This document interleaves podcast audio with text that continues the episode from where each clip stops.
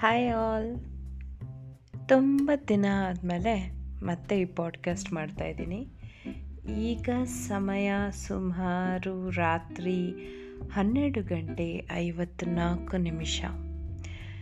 ಈ ಪಾಡ್ಕ್ಯಾಸ್ಟ್ನ ನಾನು ಮಾಡೋದಕ್ಕೆ ಕಾರಣ ಹೀಗೆ ಏನೋ ಸರ್ಚ್ ಮಾಡ್ತಾ ಇದ್ದೆ ಇಂಟರ್ನೆಟ್ಟಲ್ಲಿ ಸೊ ಅಲ್ಲಿ ಟೂ ತೌಸಂಡ್ ಟ್ವೆಂಟಿ ಒನ್ ಮುಗಿತಾ ಇದೆ. ಟೂ ತೌಸಂಡ್ ಟ್ವೆಂಟಿ ಟೂನಲ್ಲಿ ಏನು ಟ್ರೆಂಡಿಂಗ್ ಆಗಬಹುದು ಅಂತ ಯೋಚನೆ ಮಾಡ್ತಾ ಇದ್ದೆ.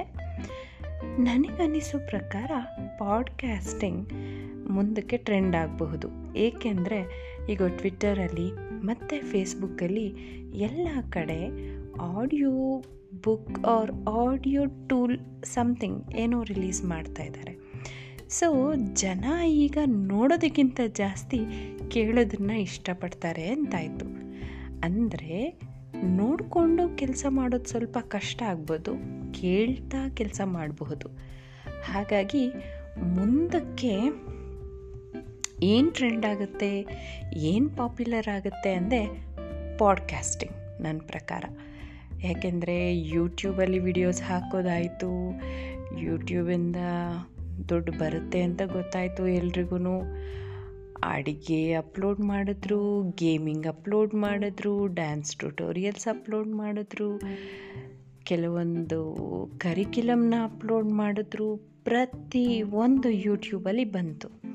ಸೊ, ಈಗ ಏನಾಗುತ್ತೆ ಯೂಟ್ಯೂಬಲ್ಲಿ ಅಂದರೆ ನೀವು ಅದನ್ನು ನೋಡ್ತಾ ಮಾಡಬೇಕಾಗುತ್ತೆ. ಕೆಲವೊಂದು ಕೇಳ್ತಾ ಮಾಡೋದಕ್ಕೆ ಆಗಲ್ಲ. ಮತ್ತು ಡೇಟಾ ಸಹ ತುಂಬ ತೊಗೊಳುತ್ತೆ. ಹೇಗೂ ಡೇಟಾ ಫ್ರೀ ಬಿಡಿ ಇಂಡಿಯಾದಲ್ಲಿ, ಅದು ಬೇರೆ ವಿಚಾರ. ಆದರೆ ಕೇಳ್ತಾ ಮಾಡೋದಿದೆಯಲ್ಲ, ಇದು ಹೇಗೆ ಅಂದರೆ ನಮ್ಮನ್ನು ಒಂದು ಆ ಹಿಂದಿನ ಕಾಲಕ್ಕೆ ತೊಗೊಂಡೋಗುತ್ತೆ. ನಾವೆಲ್ಲ ಆಗ ಏನು ಎಂಜಾಯ್ ಮಾಡ್ತಾ ಇರ್ತೀವಿ? ನಾವು ಇನ್ ದ ಸೆನ್ಸ್ ನಮ್ಮ ತಂದೆ ತಾಯಿ ಯಾವಾಗಲೂ ರೇಡಿಯೋ ಕೇಳೋರು. ಅದಾದಮೇಲೆ ಟಿ ವಿ ಬಂತು. ಈಗ ಯಾವಾಗಲೂ ಟ್ರೆಂಡ್ ಹೇಗೆ ಅಂತ ಅಂದರೆ ಹಳೇದನ್ನು ಮತ್ತೆ ಶುರು ಮಾಡಿ ಅದನ್ನೇ ಟ್ರೆಂಡ್ ಮಾಡ್ತಾರೆ ಆ ರೀತಿ.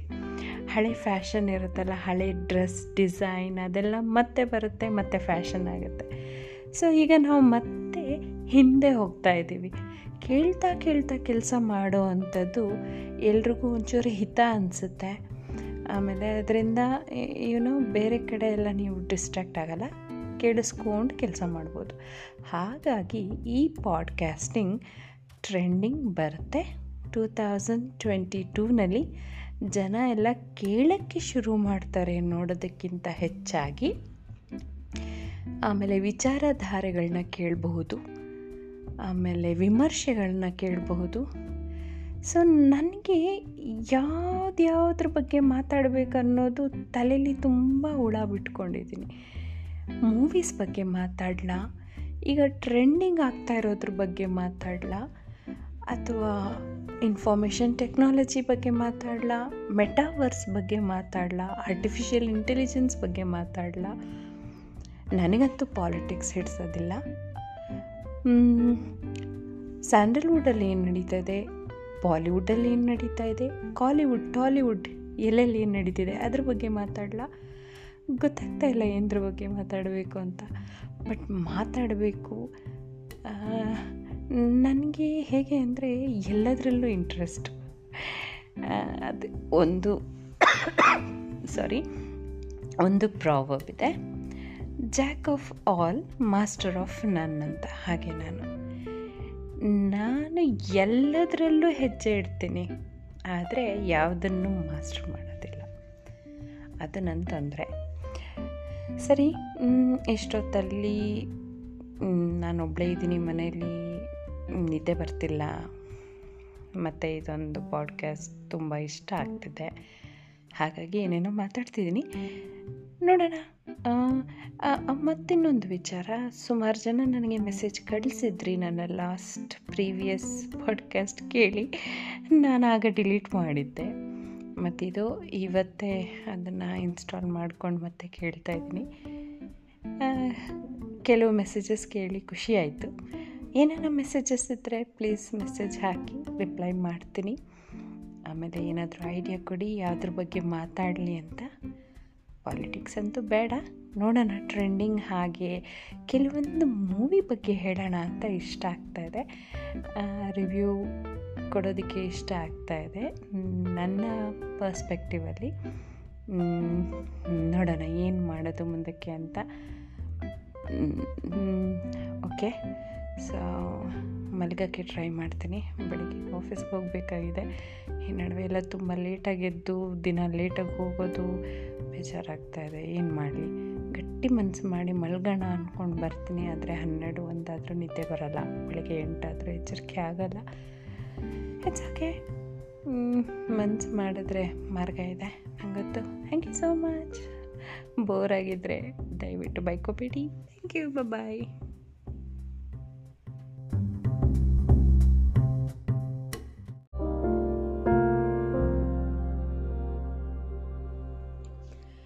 ನಮಸ್ಕಾರ.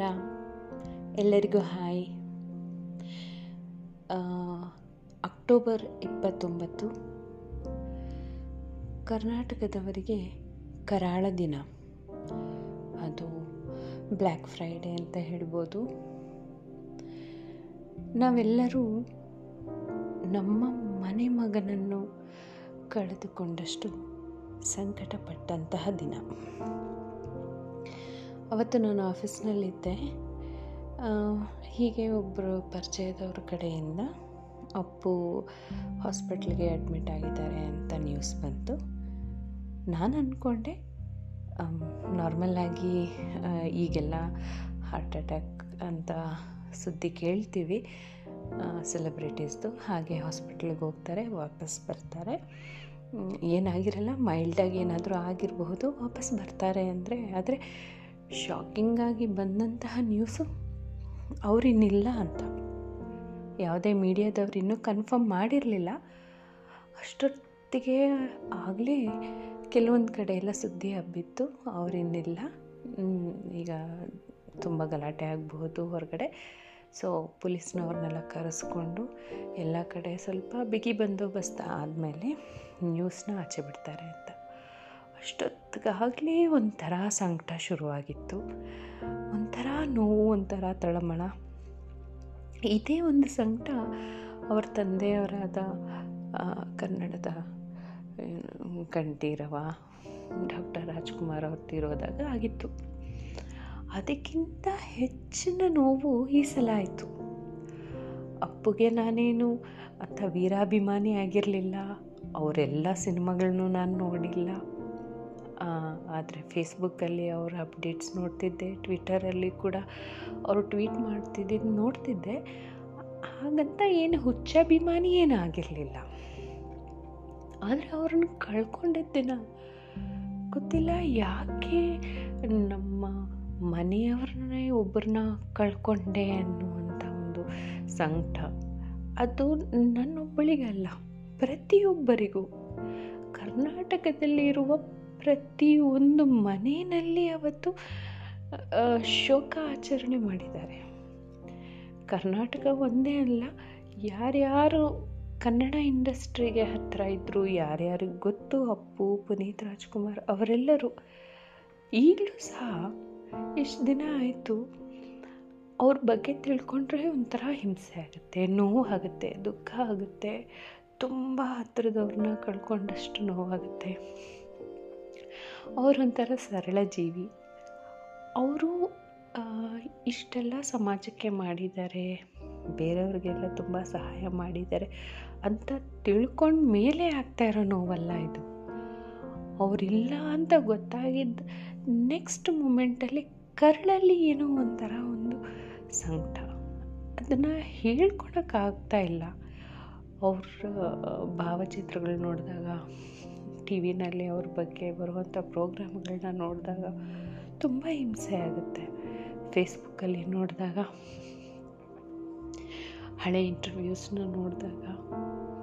ಕೆಲವೊಂದು ವೀಡಿಯೋಸ್ನ ನೋಡಿದಾಗ ಒಂಥರ ಯಾರೋ ತುಂಬ ಬೇಕಿರೋರು, ನಮ್ಮ ಜೊತೆಯಲ್ಲಿದ್ದವರು ತುಂಬ ಹತ್ತಿರದವ್ರನ್ನ ಕಳ್ಕೊಂಡ್ಬಿಟ್ವಿ ಅನ್ನೋವಂಥ ಒಂದು ಫೀಲಿಂಗ್ ಆದರೆ ಅವರೆಲ್ಲರಿಗೂ ಒಂದು ಮೆಸೇಜ್ ಬಿಟ್ಟು ಹೋಗಿದ್ದಾರೆ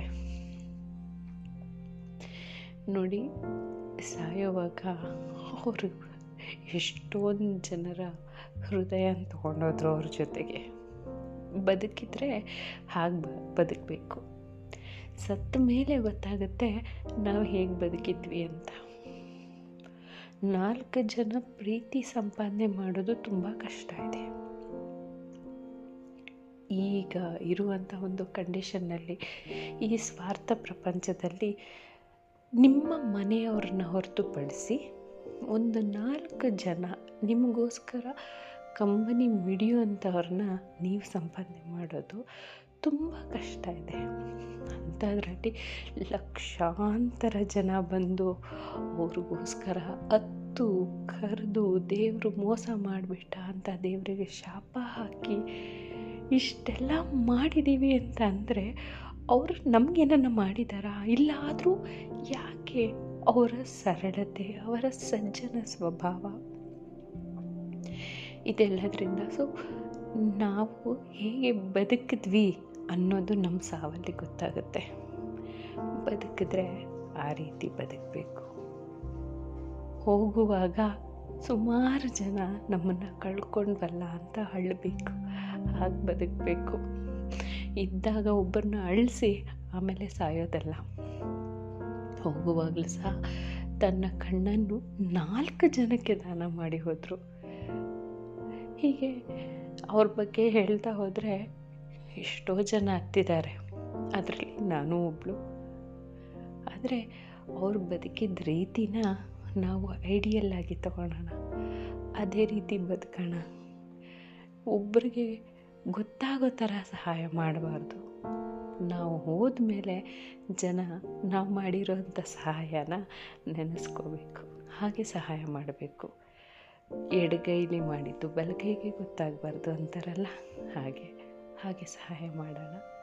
ಒಬ್ಬರಿಗೋಸ್ಕರ ನಮ್ಮ ಹೃದಯ ಯಾವಾಗಲೂ ಮಿಡೀಲಿ.